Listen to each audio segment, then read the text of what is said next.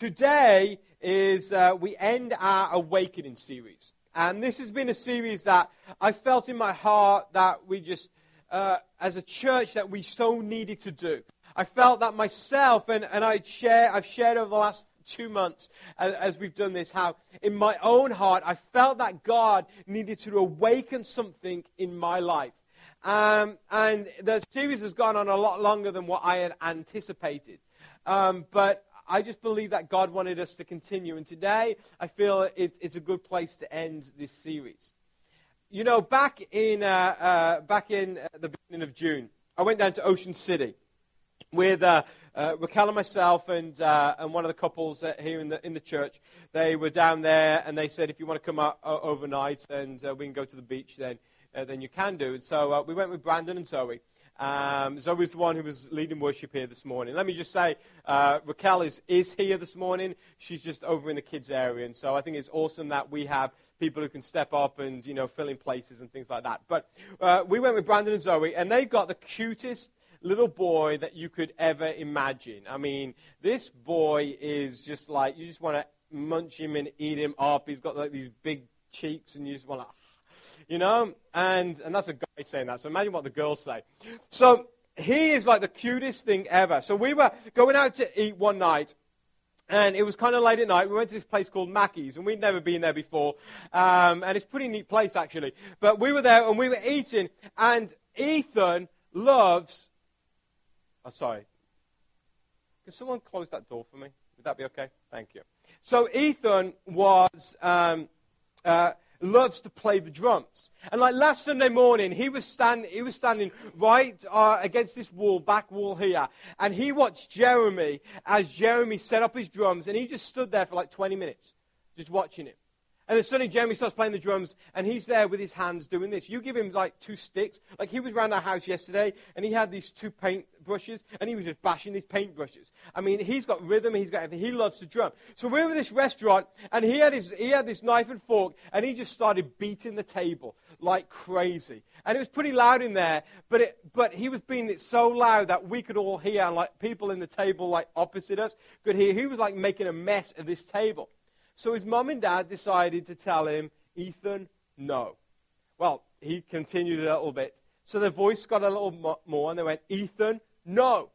Well, you should have seen his face. His face was like a picture. We just couldn't stop laughing because suddenly his lip just pouted out like as far as you can imagine. And he just sat there with his head down for like five minutes, wouldn't even look up, and just looked so miserable that he couldn't beat these knife and fork on this table. He had done something that he thought was wrong, and he knew he'd been caught because of it. And there's always something I find that eats us up on the inside of us when we know that we've done something wrong? Why is it that a criminal who may have been on the run for many, many years suddenly decides to turn himself into the authorities? This happened in Colombia um, uh, uh, earlier this year. There was a, a, drug baron who had been on the run for 25 years, suddenly decided, I'm going to give myself up to the authorities. Well, why is it that they do that? It's because there's something that happens within us that eats us up when we know that we have done wrong. And it is because when we do things that are wrong, it starts to change us into someone we don't often like to be. And as we come to the end of this series, we've been going through a scripture.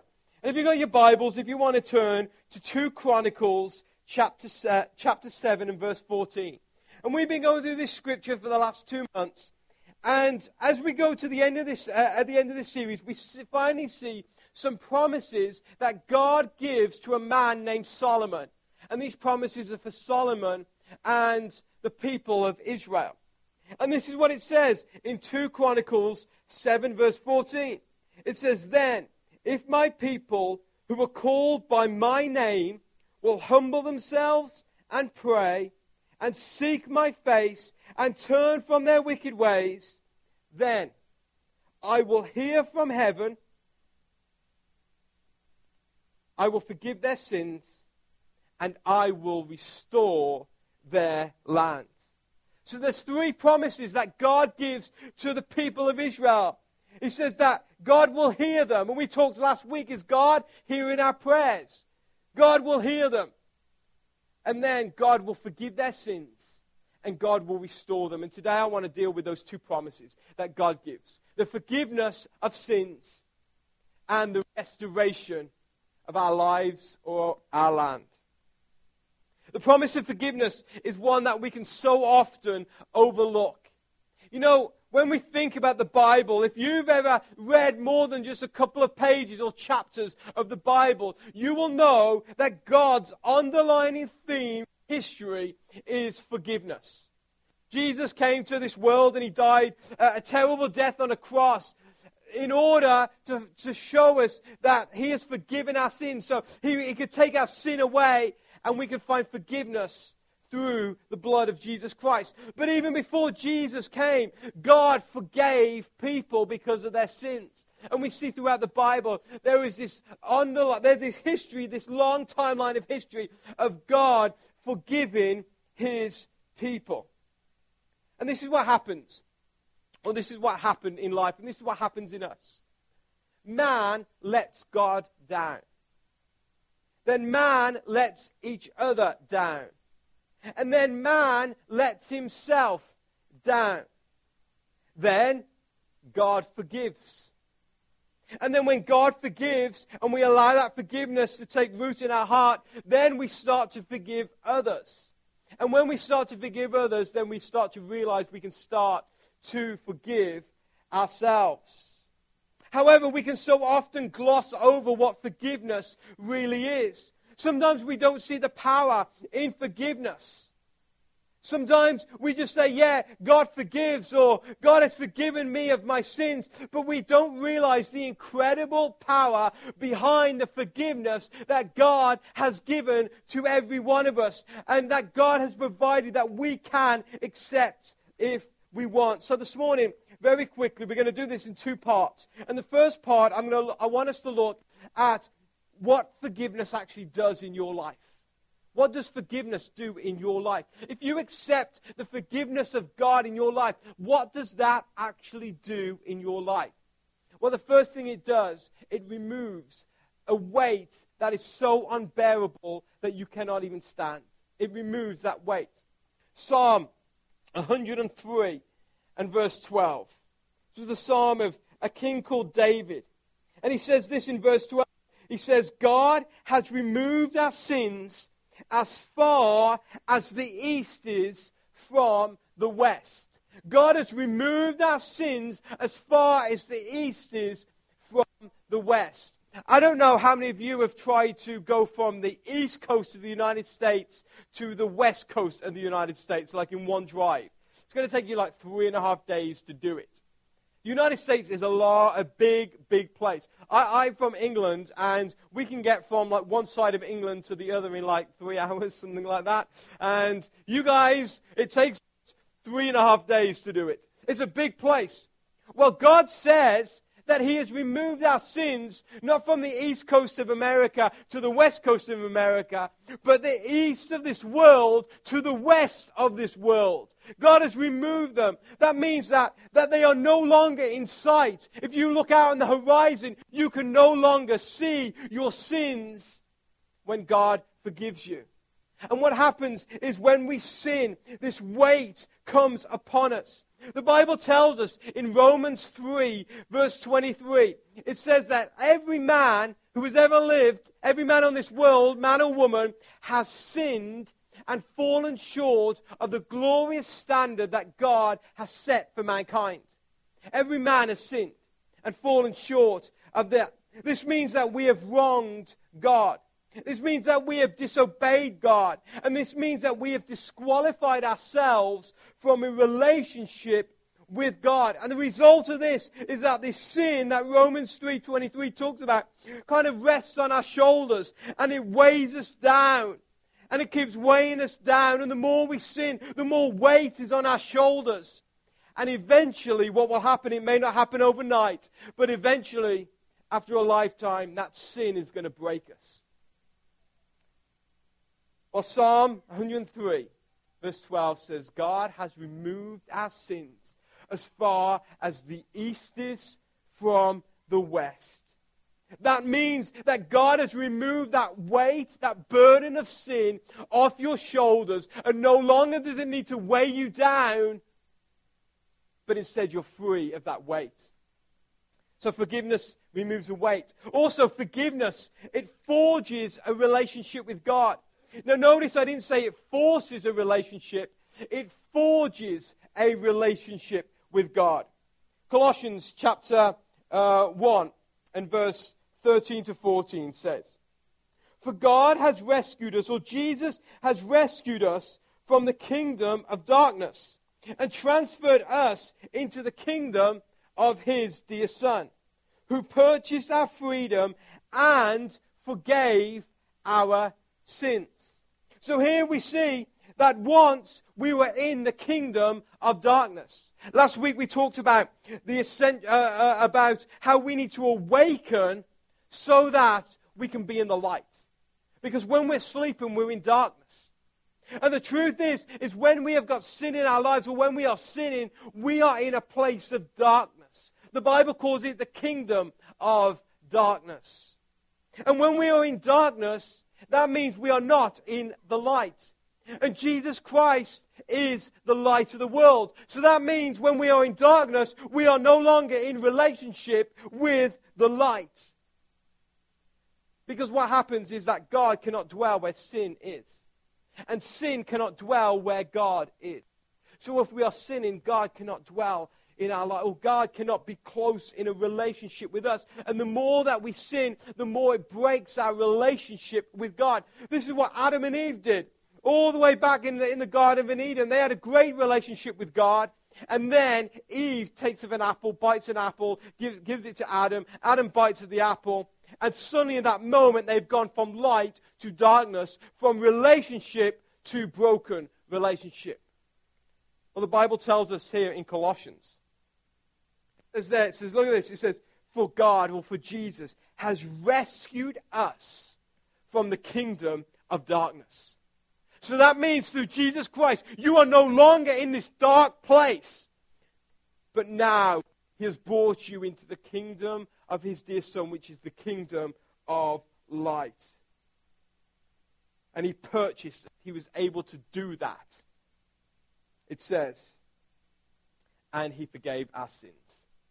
So when we have forgiveness, it not only removes a weight, but it forges a relationship with God that has been broken once again. And then finally, forgiveness cleans up our sins. Forgiveness cleans up our sins.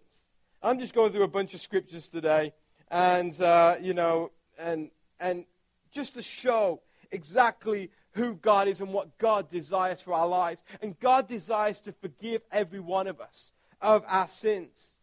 And this is what it says in 1 John chapter 1 and verse 9. It says, But if we confess our sins to God, he is faithful and just to forgive our sins and then to cleanse, cleanse us from all wickedness.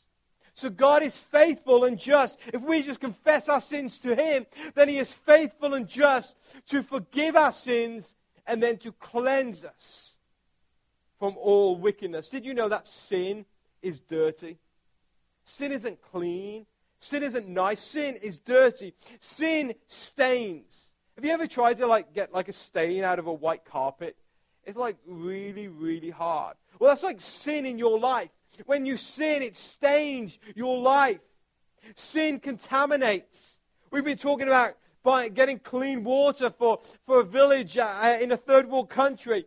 And they can't go and just get normal water because it's dirty and it's contaminated. Well, sin is like that in our lives. When we sin, it contaminates our life. Sin also destroys. And it will destroy you, it will destroy your relationships, it will destroy things in your life that you never thought could be destroyed. Yet, when forgiveness comes, when Christ comes into our lives, he brings forgiveness. And when forgiveness comes, he brings grace and mercy. And this grace and mercy is like a bleach that comes and just takes away those stains. It cleans that dirt up. It filters uh, our lives so we are no longer contaminated. And it repairs what is destroyed. That is the forgiveness of sins. So when God told Solomon, he said, If my people who are called by my name will just humble themselves, if they will pray, if they will yearn after me and seek after me, if they will turn from their wicked ways, then I will bring this kind of forgiveness to their lives. And I don't know where you are in your life today. You may have fallen into sin. You may have sin in your life. No matter how much you've allowed sin maybe to consume your life, maybe lately, maybe in the past, the promise of God is this. If you humble yourself before God, if you confess and turn from those wicked ways, God is always faithful and just to forgive those sins, for it is only through Jesus Christ that there is forgiveness of sins. One time, Jesus was, when he walked this earth, he went and healed somebody. And then when he healed them, he said, And your sins are forgiven. And uh, there was all these religious leaders called the Pharisees who, who didn't believe that Jesus was really who Jesus was. That was the Messiah. And they did not believe that Jesus, and they said, Who is this man who can forgive sins? Only God can forgive sins. Well, I have news for you today. This man, Jesus, he is God. And he has the authority to forgive sins. And he is the only one who has the authority to forgive your sins. That is the power of forgiveness. And that is who God, or what God has promised for his people. But then also in 2 uh, Chronicles chapter 7 and 14, it doesn't say, uh, it doesn't just say that I will hear from heaven and I will forgive their sins. The last promise that God gives to his people is this, and I will restore their land. I will restore their land. I love Washington, D.C. Uh, it's like my favorite city in the whole of the world. I was in London a few weeks ago, and I love London, but Washington, D.C., I just love it. I don't know why. But there is a museum there, and I love all the museums, and I love the fact that most of them are free. But there is a museum there. It's a pretty new museum. It's called the Newseum. And you actually have to pay to go into there. So I was actually surprised that we went in there one day. But Raquel and myself, we went in there. And I think it's my, I think it's like the best museum in, in Washington, D.C. So if you ever go to Washington, D.C., go to the Newseum. Uh, basically, it's a museum about news. And it's all about the different uh, events that have taken place since news has been broadcast. So through newspapers, through television, through the internet, and they, they, they go through it all. And they, they, there's a few different um, memorials in there, or big um, expeditions on some of the events that have happened in our lifetime. One of them was 9 11. And you go through around there and you start to reread about all the things that happened in 9 11. And then there's a, a big expedition on Hurricane Katrina. And you go around and you read and you see the things and all the devastation that was made in, uh, through Hurricane Katrina. And when I went around there, I started to realize wow, people's lives can be destroyed in a split second. We saw that this week with just that disaster that happened, that, that, that attack that happened in Colorado. Some people were watching a movie one minute, next minute, their lives are taken from them or they're hurt or they're injured and their lives are totally destroyed. In a split second, our lives can be destroyed and our lives can be taken. And I've discovered at times that life in general can be pretty destructive at times. Events happen like 9 11, like what happened in, in Colorado. Relationships break down Jealousy or anger can set into our lives and set us on a collision course for destruction. We can one day walk into a doctor's office and get a diagnosis that is not in our favor. Sometimes you'll go to the mailbox and you'll pull out unexpected bills that you never thought that will just kind of destroy your financial standing. Sometimes your dreams that you've had all your life are broken. Other times your hopes are just shattered destruction. And this can be almost like a terrorist attack on our lives, an unstoppable force that comes and it leaves destruction in our lives. And sometimes we think we will never get over it. I mean, just think for a moment some of the devastation, devastating things that may have happened in your lives. I've known people, girls, who have been raped. boys who have been abused, children who have been neglected, spouses who have been cheated on, bodies that suddenly have started to decay and die at an early age, a debt that just consumes our thoughts, regrets that we've in our past that just continue to become this reoccurring nightmare. Storms and attacks that come into our lives. And when they come, they come for one purpose, and that is to destroy. However, God doesn't promise just to forgive. God promises a man named Solomon. He says that I will forgive and I will restore. And there is something about God that is just incredible. And that is that God is a restoring God. What has been broken, what has been destroyed, God can restore. Let me take you back to ancient Israel. There was a man named Joel. Joel was like a prophet and in the Old Testament.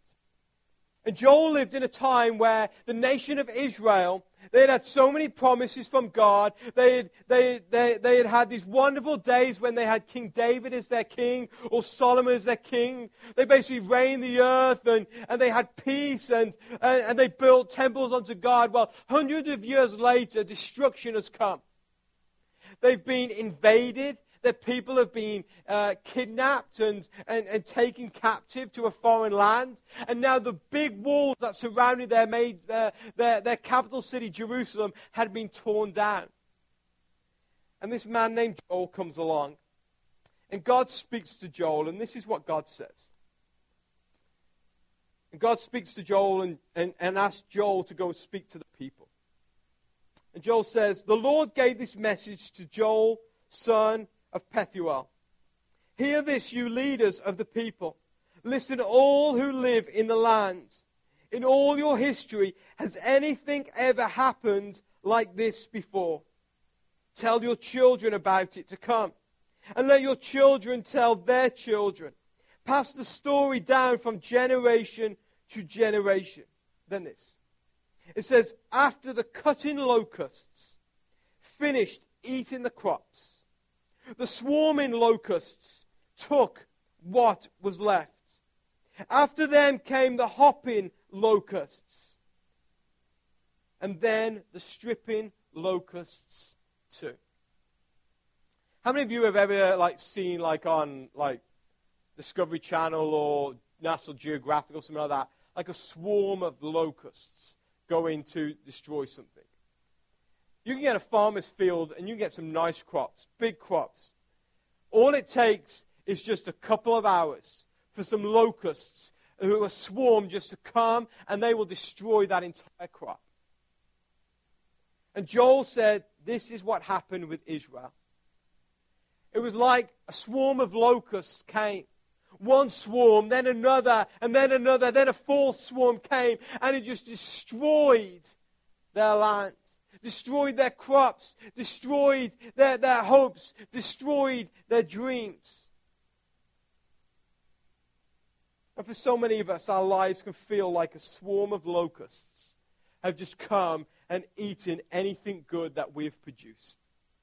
It feels like whenever we make progress, that a, a, plague comes out of nowhere and it destroys and it devours. It seems like we make one step forward and then we take three steps back because it's like life has just come and this swarm of locusts have come and devoured. This man Joel, he had seen physical destruction, but he had also seen spiritual destruction. And I'll be honest with you this morning, as I look upon our nation and our community, and I just think about the events that have happened over the last few days. I've come to the conclusion it's like a swarm of locusts. It's coming over our neighborhoods and our communities, and it's trying to destroy us.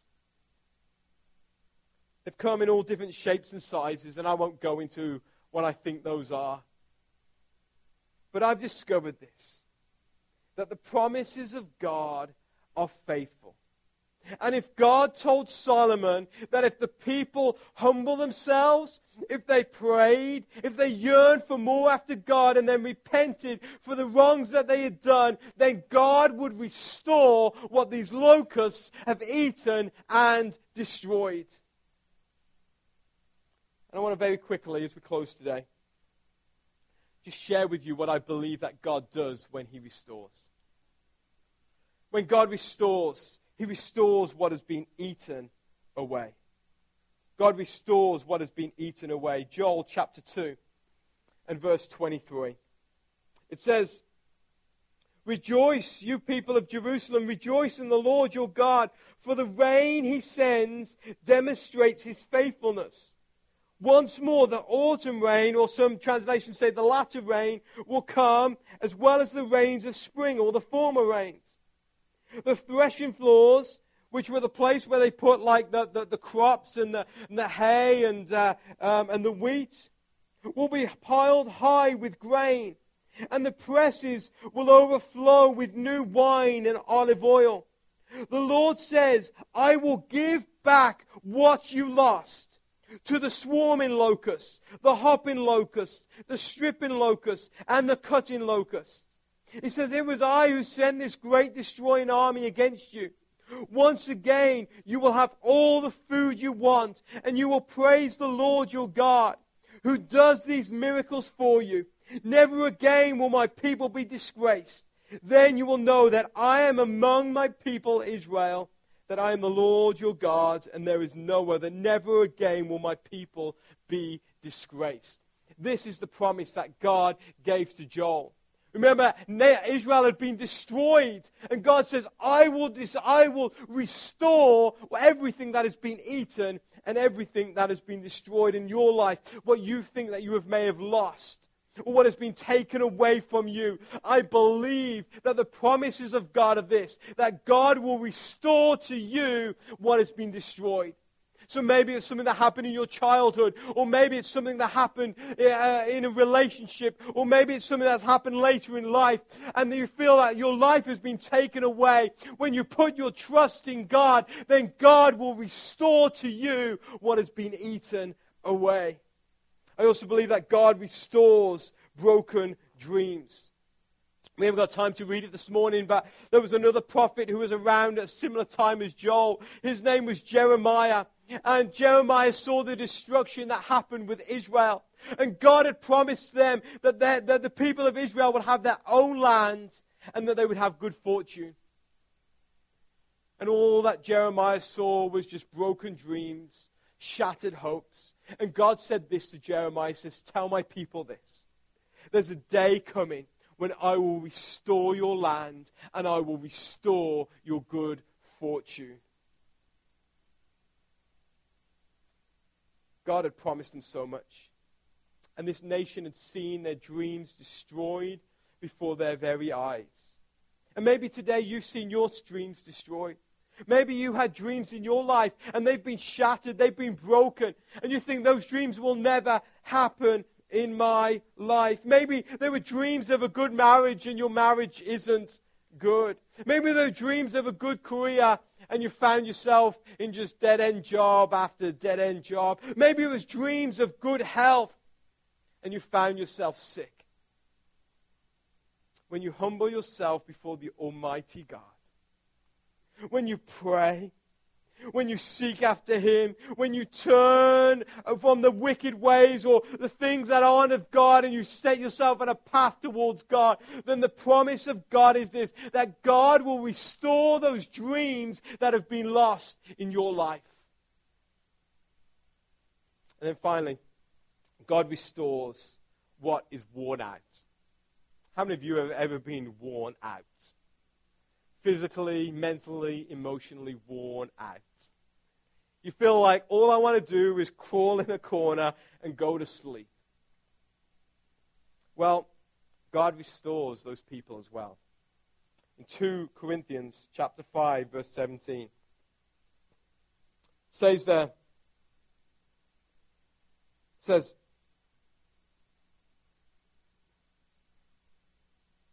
this means that anyone who belongs to Christ Anyone who's given their life to Christ, repenting of their sin and giving their lives to Christ. Anyone who belongs to Christ has become a new person. The old life is gone and the new life has begun. The old life is gone and the new life has begun. Maybe your old life wore you out. Maybe your old life was broken down and destroyed.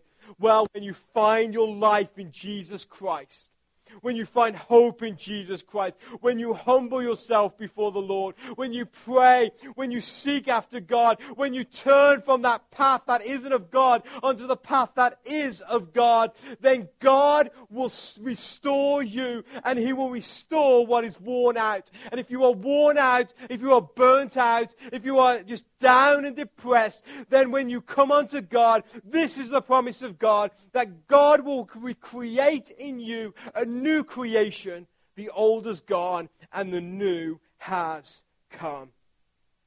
You know, as we close out this series that we've been doing, Awakening, I believe, and it's been a hard series. It's, we've, we've dealt with a lot of painful stuff. It hasn't been your, you know, easy to go message, like, wasn't that pleasant. It's been hard. It's been like we've been on our knees, like just grease, like cleaning the grease off the floor. But this is what I believe. I believe that God desires you. It's what He desires. He desires you. He didn't desire all this other stuff. He didn't desire a great career or you to have a great, like, you know, parenting skills or a great house or a great car. I believe that God desires, all that God desires is you. And only you. I believe that God wants your attention. I believe that God wants your humility. I believe that God wants your prayers. And God wants you to turn your back on the things that are not of Him and turn and then follow Him. I think He desires this because I honestly believe that God wants to benefit us. He does it for our benefit. He wants us to prosper. He wants us to do good things. He wants to bless us. He wants what is best for us. And God is not a God that just forgives, but God is a God who restores. And look at this. This is what happened to Solomon. This is what God said to Solomon and the people of Israel. He said, If my people who are called by my name will humble themselves and pray and seek my face and turn from their wicked ways, I will hear from heaven, will forgive their sins and restore their land. Then he says, My eyes will be open and my ears attentive to every prayer made in this place. For I have chosen this temple. Was the temple that Solomon built, and set it apart to be holy, a place where my name will be honored forever. I will always watch over it, for it is dear to my heart. Now, I want to quickly just reread this and, and, and make it personal to us here at Generation Church. And I believe this is what God is saying to us at Generation Church.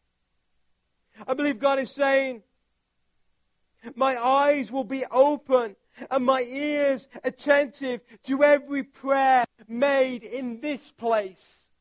In this place. In your homes, in your car.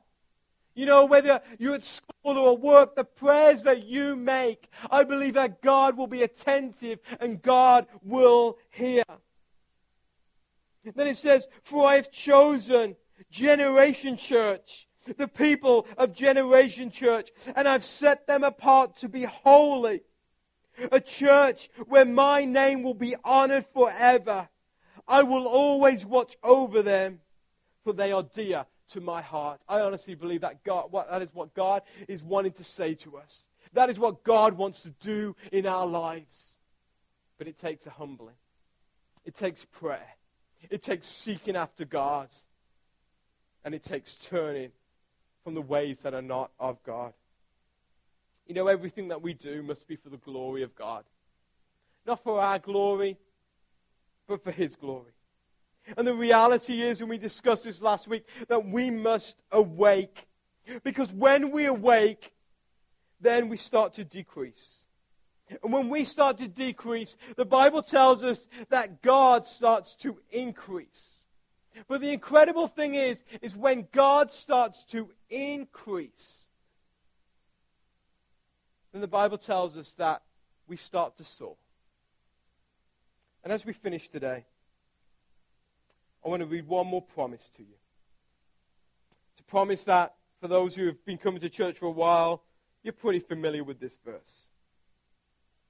And this is the promise. Have you never heard? Have you never understood? The Lord is the everlasting God, the creator of all the earth. He never grows weak or weary. No one can measure the depths of his understanding. He gives power to the weak and strength to the powerless. Even youths will become weak and tired, and young men will uh, fall in exhaustion. But those who trust in the Lord, they will find new strength. They will soar high on wings like eagles, and they will run, and they will not grow weary. And they will walk, and they will not be faint. This morning, as we close this series, I believe that God wants you to soar.